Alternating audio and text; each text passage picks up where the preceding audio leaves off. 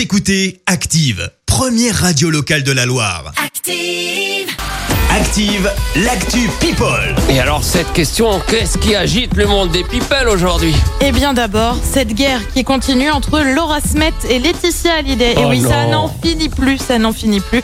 L'ancienne épouse de Johnny a en quelque sorte tendu la main à la fille du rocker décédé. Dans un entretien à Paris Match, elle évoque l'accord financier trouvé avec les enfants de Johnny sur l'héritage de ce dernier. Mais c'était sans compter sur la réponse de Laura Smet hier. Je ne souhaite aucun mal à Laetitia, mais je souhaite qu'elle me laisse tranquille et qu'elle arrête de parler à ma place sur mon rapport avec mon père.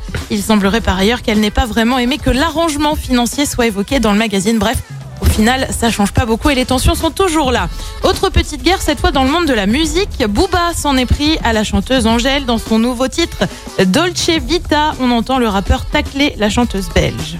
Toutes les couleurs dans le cortège, c'est pas pour autant un arc-en-ciel. Enlève tout, je m'en fous de leur dentelle. Balance ton misogyne à Angèle. C'est magnifique. Et alors voilà. D'accord. Du coup, je te lis moi sans rapper, sans autotune non plus, parce que je ne suis pas capable de tout ça. Ouais, parce que c'est un peu métallique comme son. C'est un peu métallique, hein, c'est sympa. Enlève tout, je m'en fous de la dentelle, balance ton misogyne à Angèle. Honnêtement, eh bien, ça n'est pas très bien passé sur les réseaux sociaux, puisque les internautes ont eux surtout défendu Angèle. Bref. Un nouveau bad buzz pour Booba. Et puis, on termine avec un autre rappeur, Kanye West, cette fois. Et oui, tu vas être triste, Vincent. Je vois déjà la déception. Mais non, il va être président des Américains bientôt. Eh ben non.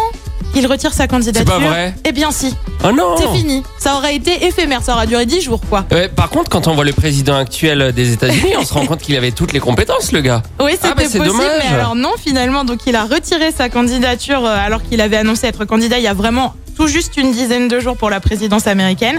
Rétropédalage donc, en cause les sondages qui le donnaient trop largement perdant.